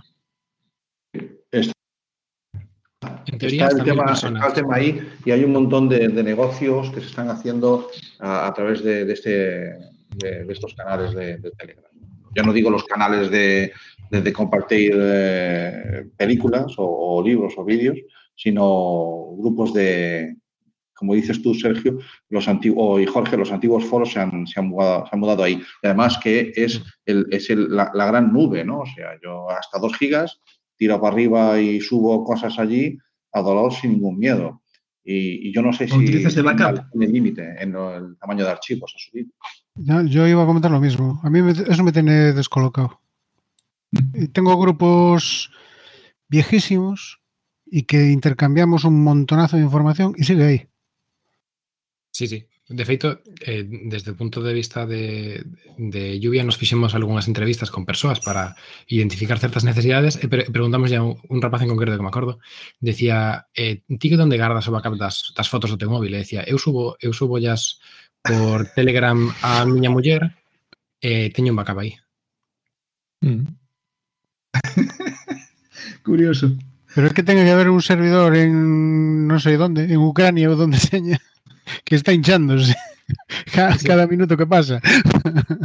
Claro, Oye, además pues, que, hasta que hasta ahora. Y ahora, que ahora está el invento gallego y se van ahí a tomar los servidores y. E, e aparte que esas, esas, esas backups, esa información está sin cifrar tamén. Co cal, bueno, Depende para que. Eu eh, pregúntame, eh, non sei se miraste Silicon Valley, o flautista que guardaba eh, de backups no resto de dispositivos, facía un P2P para guardar cosas. Se, bueno, non pode ser Telegram porque está o código fonte da aplicación cliente aí, non? Pero pero que é infinito, sí, a xente utiliza de backups tamén. Eu sei de algún que, que envía os backups aí. Claro. Uh -huh. Vale, seguimos entón falando de máis alternativas. Pasamos a falar de, de Matrix, e os clientes, algúns dos clientes que podemos usar eh, con Matrix. Quen quere falar de Matrix? Eh, se me permitides, o inciso antes, hai unha cousa que non comentamos que non, creo que WhatsApp non permite que o uso de bots que Telegram tamén ten bastante auxe e interesante esa opción. Non sei se Signal o permite. Pois é verdade. Non o sei. Eu tampouco sei se Signal permite bots. Porque os bots en Telegram, a verdade é que son extremadamente útiles, xa non só para, bueno, para moitos tipos de cousas de compras ou de verificación de persoas en, en canais abertos e demais, sino tamén para para poder interoperar entre varias redes, porque agora mesmo cada unha destas é un silo, pero hai algúns servizos nos que ti podes ter un bot, por exemplo, en WhatsApp e outro en Telegram, ou un en Telegram e outro en Discord ou en Matrix ou onde sexa, e fan ter... Mirror. É fan de Mirror, tes, eso, efectivamente. Tes un... Pero WhatsApp ten, ten bots tamén. Eh, que eu sepa non están permitidos. O sea, hai algúns que hai que permitilos a empresa. Nos, sí que se pode usar, ¿no? También lo, no, no, lo tengo claro, pero yo me suena que las cuentas empresariales de empresas, sí. En empresa sí. En empresa tes un API, pero solo para empresa. E eh, tes que, creo que tes que ter o permiso de Facebook antes de todos sí. xeitos. Ten que estar, eh, eu polo que sabía, ten que estar o código que, que tire de WhatsApp ten que estar verificado e permitido pola empresa. Pois o mellor o de Signal tamén, porque ademais, claro, Telegram pode funcionar con bots, porque tes dous identificadores. Tes, por un lado, o número de teléfono, se o queres empregar, e por outro lado, tes o nome de usuario. Pero en Signal tamén o único identificador que tes, que para min este é outra, outra pega, sí. igual que en WhatsApp, é que todo está vinculado ao número de teléfono. Sí, sí, pero bueno, de, de, en principio están intentando que eso no futuro non sea así, que se poda ocultar o, o número de teléfono e eh, que exista outro método de identificación do usuario. Vai ser ¿eh? sí, eh, algo desto se foi falando, pero bueno, creo que, sí, que non se sabe está... cando. No, de sí. momento non, e eh, non se sabe cando estará. Bueno, eh, perdón a interrupción, pero bueno, xa de paso, pois, eh, quero dicir que de estos tres que falamos eh, son con un servidor centralizado. É dicir, dependes dun, eh, dun terceiro, estamos falando de chats de, entre persoas, pois hai un terceiro que centraliza as comunicacións e que ten que pasar por aí. En Matrix xa é outro mundo. En Matrix non depende de servidor porque é federado. E aquí xa pode explicar Santi. Querríame notar, querría notar unha cousa de, de Telegram que dixen que puxenme moi duro co tema do cifrado, pero por outro lado as chamadas e, os, e as videochamadas en Telegram sí que son cifradas extremo a extremo. Entón aí sí que, pues... Punto positivo apuntar. para Telegram. Igual que en Signal tamén. E en WhatsApp. Hmm. Probaste esas videochamadas en Telegram, en Signal. En Telegram sí, en Signal no. Eh, eu, eu eh, probé, eu fixen unha outro día de proba en Signal, eh, bueno, funcionaba bastante ben, pero só estábamos dúas persoas conectadas, tampouco estábamos moita moita xente mm. conectada ao mesmo tempo. Que é unha rede federada? Que contesta isto? Bueno, retomando o tema de Matrix. Que é unha rede federada? Eso a mí suena medio rollo de fútbol, ¿no? Federacións e tal. o correo o mail tradicional é unha rede federada, máis ou menos. ti podes montar o teu servidor de correo e mentres que respetes todas as, as reglas que marca o protocolo de correos entras na rede mundial de servidores Me encanta esa definición entón como a nivel mensaxería eh, quer dicir que eh, non hai un só un servidor centralizado, senón que eh, hai moitos, e incluso ti podes montar o teu propio servidor para falar cos outros servidores e facer que cheguen mensaxes aos demais. É así? Aí xa non me meto, non estudiei, non cheguei a estudiar o Matres, eu quedome no Mastodon e xa non pasei de Pero vale, Santi, so... Santi falábamos, falábamos antes de Matrix tamén, non? Sí, eu a tope con Matrix. Sí, Matrix é a favorita de moita xente técnica polo feito ese de que podes montar o teu propio servidor e non dependes de, de outro e sabes onde van, a través de onde van os teus, os teus datos. O que non me queda claro, eh, ti podes montar o teu servidor na tua empresa e Hombre, si dentro da, da LAN todo vai a través de aí, non sai nada para fora. Pero se queres dar saída para fora, vai saltando de, de, de federación en federación, esa mensaxe non necesitas saltar de federación en federación, o que porque o que vas a ter ti a alguén, o sea, ti só so federas se hai alguén de outro servidor que está nunha sala túa. Entón federas uh -huh. con ese directamente. Federas con aqueles que, que están conectados contigo. Vale, pero entón eh, se, se hai outra que está federada noutro servidor, a esa mensaxe sí que pasaría a través de, de ese outro servidor, entendo, ou non? Ou ah, se conectaríase eh, directamente ao teu servidor? todas as salas teñen teñen un eh, home server, un servidor dende o que nacen. E o resto de persoas que estén conectadas a esa sala normalmente fan a través do enlace do home server. Non sei se poden facer a través de outro servidor intermedio, non sei. Mm -hmm. Pois é a duda a mí que me queda, pero bueno, está ben. E quen paga Matrix? Porque nosotros sí que están financiados ou alguén paga ou hai unha fundación, pero como se financia Matrix? Ata onde eu sei, si queres conteste, eh, hai dúas entidades en Matrix, unha delas é a Fundación Matrix.org, que é quen ten a propiedade intelectual do protocolo e as cousas máis interoperables.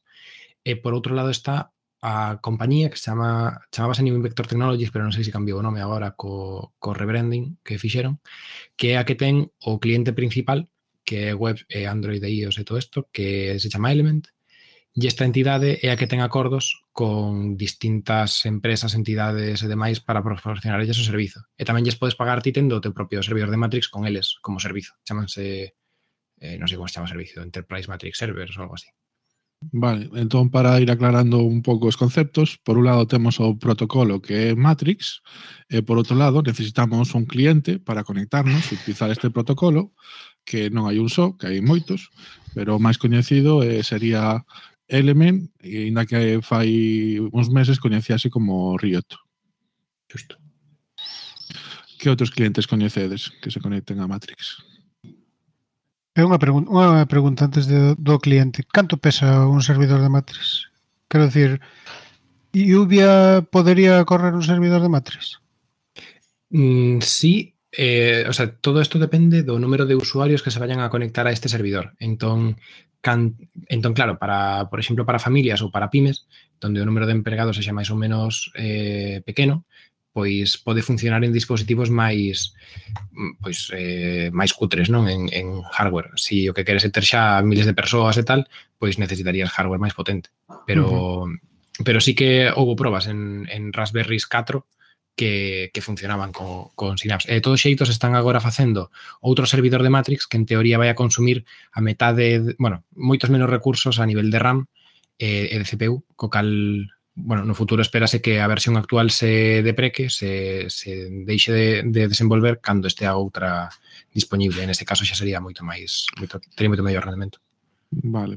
Cal é a vosa experiencia con, con Matrix? Funcionamos ben? Tivestes problemas? eu estou funcionando moi moi ben, tanto a nivel, sobre todo a nivel grupos, porque a nivel persoal non, non, non teño moitos con que falar todavía, pero a nivel grupos, eh, a través deses bridges que tamén permite bots, por suposto, a a, con, con canales de Telegram, pois en, en Matrix escribo e falo con xente dos grupos de Telegram. Eh, non teño, salvo os bridges que a veces quedan un pouco pasmados, pois eh, funciona moi ben, podo subir a través do Element que, que o cliente que uso é moi amigable e, e non boto en falla nada de co respecto ás redes demais. Uh -huh. Na miña experiencia usámolo no traballo e teño que dicir que non me acaba de gustar como funciona, pero bueno, pode ser culpa de que tal como teñen instalado na outra empresa, pois pues non estea super optimizado, non o sei. A mí hai unha cosa que non me encanta. Sigue, sigue, eh, perdón. Non, non, dalle Sergio. No, pre preguntaba a Jorge se usan un usades na empresa un servidor voso, un servidor privado de empresa.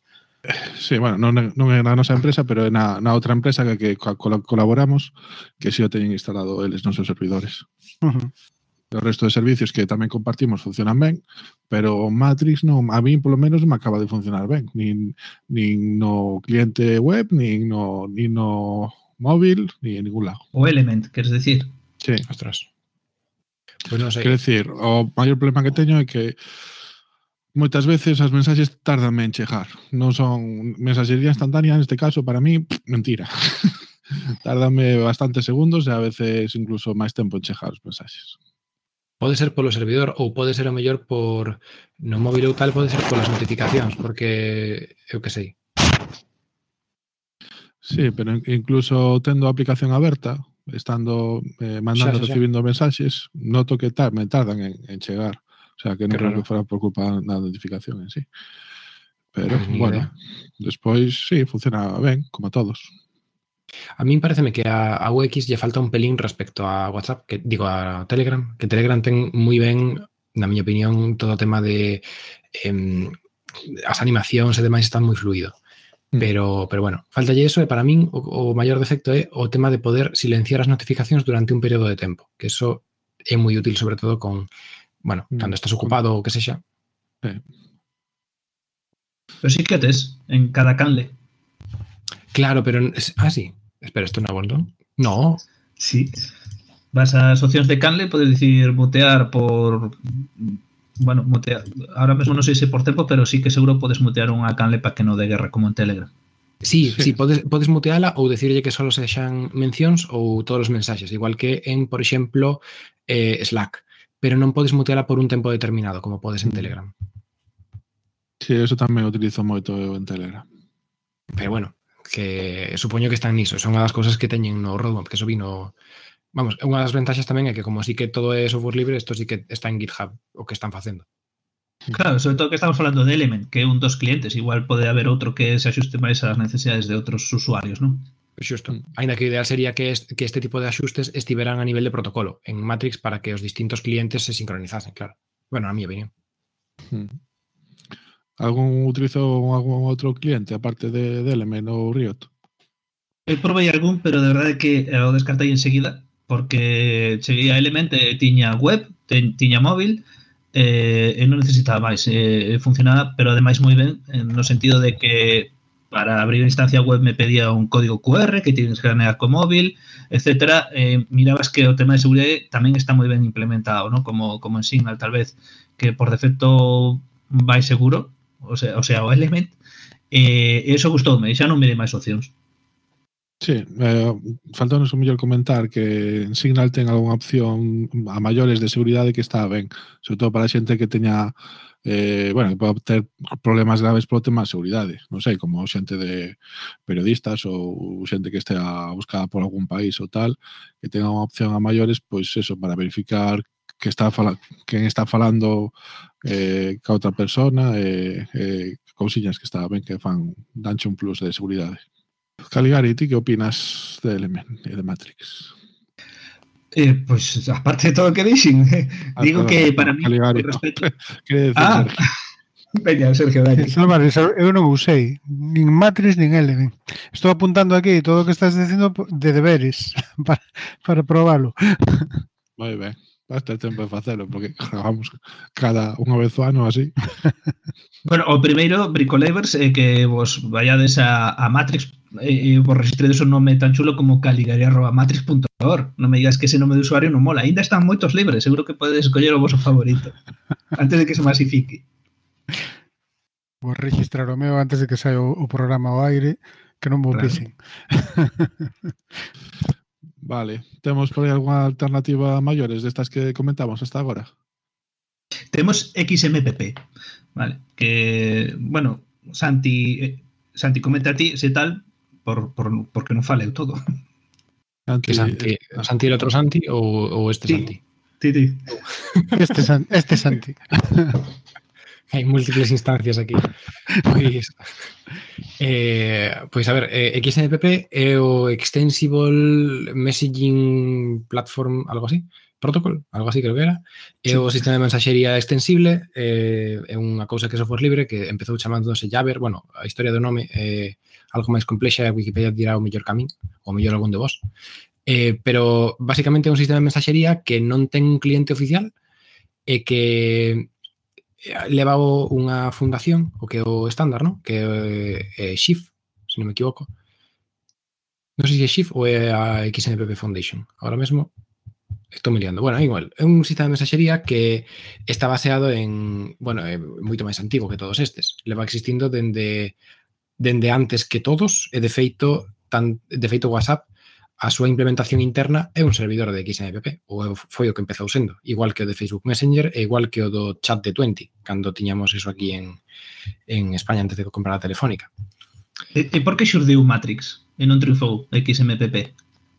Pois é unha pregunta bastante interesante. Eh, eu entendo que unha parte ten que ver con que a parte tecnolóxica máis profunda de en que se fundamenta XMPP, porque estaba moi vinculado a, a XML, aínda que había extensións para que non fose así. E tamén a que moitas das extensións que se foron facendo ao protocolo co tempo eran opcionais. Entón, hoxe en día, o ecosistema de XMPP pois considerase que está bastante fragmentado e que, bueno, que reunificar todo iso era máis esforzo que empezar dende uns estándares que reunirse en unhas básicos dentro do principio, non, non sei. De feito está tan fragmentado que o protocolo que usan os uh, servidores e moitos clientes SIP para, para sinalar a, a videochamada, non? Certo, certo, sí, sí. Pero claro, un cliente SIP non che vai a contestar a un mensaxe jingle destos que, que ao final é un, unha transmisión, por exemplo, dun ficheiro. Bueno, cada cliente para a súa cosa, eso sí. Claro, claro, precisamente, pero esa, cuestión, non? Que non, que non hai un, un conxunto mínimo no que podas confiar como para poder enviar certo tipo de mensaxes do mesmo xeito sempre. Vale, vamos pensar ahora que temos carta aberta aos Reyes Magos. Que vos gustaría ter nunha aplicación de mensaxería instantánea que non vos dean todas estas solucións? Usuarios. Con quen ter que falar? Tal cual. Sí, pero sí, bueno, es eso. Punto, punto a crítico. A nivel, a nivel de desenvolvemento tecnolóxico é un pouco complicado de facer. a parte de ter usuarios masa que que falar, botades en falta alguna característica, alguna cousiña.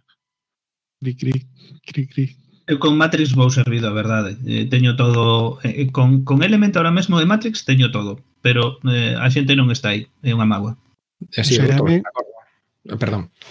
Desde o punto de vista da experiencia do usuario, a min Telegram gustame moito como está feito. Pero claro, non, non teño non provei Matrix, nin Element.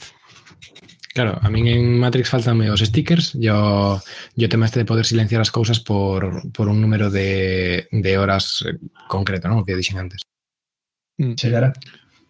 Eh, todo chegará. A mí, home, dos que probei Telegram é o que máis me gusta, pero sí que é verdade que Signal ten cousiñas moi interesantes que poderían implementar en Telegram. Como por exemplo? Pois o tema de, da, da seguridade, o de poder dar unha maior eh, seguridade en algúns aspectos, está guai. Vale, pois vamos xa máis de hora e media charlando. Non sei se tedes algo no tinteiro que queredes falar ou imos pechando. Para min, a, a min a Telegram o que lle falta é que os mensaxes sexan todos cifrados todo o rato sempre. E, e a Matrix o que lle falta son os stickers de Telegram. Pero non é federado Telegram. Eu... Xa o sei, xa, sí. Ah. Eh, xa. Eh, quero dicir o que lle falta dentro da filosofía que ten por dentro. Claro. Esta é outra pregunta que fixe moito estes últimos meses, pero que me gusta seguir facendo. Canto estaríades dispostos a pagar por Telegram o ano? Canto estaríamos dispostos a pagar? Sí, te imagínate que ahora Telegram pasa a pago, non hai versión gratuita. Canto pois pues, como máximo, eso, como top. Volvemos, volvemos a, a o problema destas eu estaría disposto a pagar. Sí, sí, a mí, pero, o, o, por exemplo, o dime, cando me cuánto. No, pero non é o tema, Jorge, sí, o tema sí, é o que dixo, no, o eh. tema é o que dixo Caligari. Se pasa igual que con WhatsApp, que piden 80 céntimos ao ano e marcha todo o mundo, xa non estou disposto a pagar nada. Sí, bueno, pero Cal- nun precio, nun precio máis realista, vale? Devolvote a Porque- pregunta, Jorge. Eh, contéstame ti, canto estás disposto a pagar polo email, polo servicio de email? Polo email. Sí. Eh, Por bueno, de momento, de momento sábeme gratis, entonces eh, como podría usar do traballo non o vexo mellor tan tan tan super eh, de uso diario, va, como como teño o Telegram a día de hoxe. Pois aí tes a miña resposta. Eu teño Matrix e funciona igual co email. Se, se pago é o meu propio servidor ou compro a caixinha de lluvia para montar aí a miña instancia e eso é o que pagaría. Non pagaría vale. o terceiro do que depender, ademais. Bueno, esa é unha opción. Outra opción é, se ti confías nunha empresa que che dá un servicio, pois pues pagarlle a esa empresa polo servicio. Eu esta pregunta fixen a en varios sitios e moita xente dixemos que estaríamos eh, dispostos a pagar hasta 50 euros o ano por, polo Telegram, polo uso que estamos dando hoxe en día. Eu personalmente estaría máis disposto a pagar máis cartos polo correo electrónico que pola mensaxería instantánea. Sí. Pero porque non sei se si bueno, eu polo menos a mí parece bastante importante o email polo tema de, de que ao final é o último factor de autenticación de todo. É o, a túa identidade ao entrar en un montón de páxinas web, é o que se recupera contra sinal, é donde se agarran as facturas. É, eu, eu diría que, que o SMS, hoxe en día. Eh. O SMS. Por, tampouco te dá un email. O Google non te dá un email se non metes o móvil. Sí, xa sei, pero eso para validar que eres un ser humano. Pero de cara a... Mm, sí, a darte de alta en servicios, pide normalmente sí. o correo. Normalmente correo. empezas polo email e despois mandas SMS. Eh, e os SMS son máis caros que o email e por eso normalmente se... Eh, eu que sei, se tes un, un link para iniciar sesión en algo, destos de que é sin, sin contrasinal, vai, vai chegar o email, porque é o único servizo que ten todo o eh, mundo.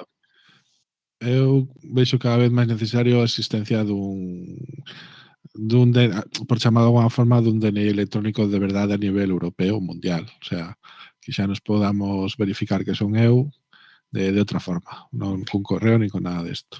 Ostris, se queredes outro día falamos de, de privacidade nese sentido, pero eu o tema de ter unha tarxeta de identidade vinculada a, a unha identidade física mm, a longo prazo en todos os servizos que non precisan ese tipo de información de un, eu vexo excederse na cantidade de información que darlle a ninguén. Correcto. Ni unha pizca de, de gracia me falla a min ter ese DNI digital. Porque se xa agora mesmo temos os IDs de publicidade de Android ou de distintos, bueno, ou de Apple ou do que sexa, que xa nos van perseguindo pero, por aí. De que estades a, pero que de, de que estades a falar? Vos, por exemplo, agora mesmo que usades un correo distinto para para demostrar que sodes seres humanos en cada servizo que usades ou usades sempre o mesmo? Tedes un correo que é a vosa identidade digital principal, digamos. Eu uso un, basicamente. Eu tamén. Bueno, eu uso un, pero metolle máis algo, eh, é un correo distinto por cada vez. O sea, ti si usas usas un correo por, un correo diferente por cada servicio que te das de alta. Pero ainda eh, así, os correos claro. que son co máis sí que é moi fácil sacarlle o máis sí. e comprobar que sigue sendo a mesma persoa. Pero bueno, eu, eu sí que emprego correos diferentes en función de algúns servizos que, que sí que mellor non quero... Mm, que bueno, que non quero Ou que, bueno, ou sí, que eu teño, simplemente... teño distintos correos, está claro. Teño un correo que para todos os servicios que sospeito que me va a mandar spam é eh, o que Xusto, uso para... Xusto. Sí, eso é verdade. E incluso... Pero bueno, eu, eu penso que un, un medio para demostrar a túa identidade non é... O email. Non, non o vexo como unha amenaza a privacidade, en principio. Bueno, eh, prefiro que este respaldado por un goberno e non por Google. por poñer un exemplo. claro, pero o email non está respaldado por ninguén, está por quen ti queiras, porque é unha rede federada, como comentábamos. Sin embargo, o outro sí que é un sistema centralizado que expide unha entidade central, que é o goberno que corresponda. Sí, bueno, do medo que temos e do mal uso temos, que as empresas podan facer dese, desa información. Temos programa. Todo, temos, temos para outro programa. Eh? E, e, e sobre todo porque o, o DNI sempre se pode eh, e sempre vai ser teu. Non, non podes mudar de DNI facilmente, sin embargo, o correo electrónico día de mañá podes ter outro. Pero a ver, a identidade digital xa temos, temos un, un DNI electrónico e temos un certificado digital que nos podes pedir a FNMI, o sea, estamos perfectamente identificados por unha autoridade que é a, a pois pues, o Estado, a administración. Bueno, e ademais, se queredes... Vale, vale para falar co Estado, non? Non che vale para sí. falar con, con todo o mundo mundial. Con todo o mundo eh... mundial e a tarxeta de crédito. Sí. sí, sí eh, bueno, eso vende que o carta de lenguaxe universal, non? Vale, pois como vedes, temos ganas de seguir falando e a ver se facemos algún faladoiro tecnolóxico máis nun futuro que non sea moi lonxano. Gracias por pasarte por aquí, Santi Saavedra. Eh, gracias Caligari, gracias Sergio Albariño, e tamén gracias a Santi Rey, que xa non está, e a Sergio Soto, que se pasou tamén un rato.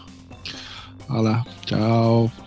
Bueno, Agradecerte a ti tamén a saída do armario, Jorge. Eh, tamén gracias a todos. a Santiago Saavedra por, por super invitado. Sí, gracias Santi por aguantarnos. Placer, cando que irades. Hasta aquí el episodio de hoy. Queda a tu disposición este y el resto en la web de Bricolabs, www.bricolabs.cc. Si te ha gustado, lo mejor que puedes hacer es compartirlo en tus redes sociales. Nos vemos, nos oímos en el próximo programa. Y recuerda que este podcast está bajo la licencia Creative Commons, reconocimiento y compartir igual.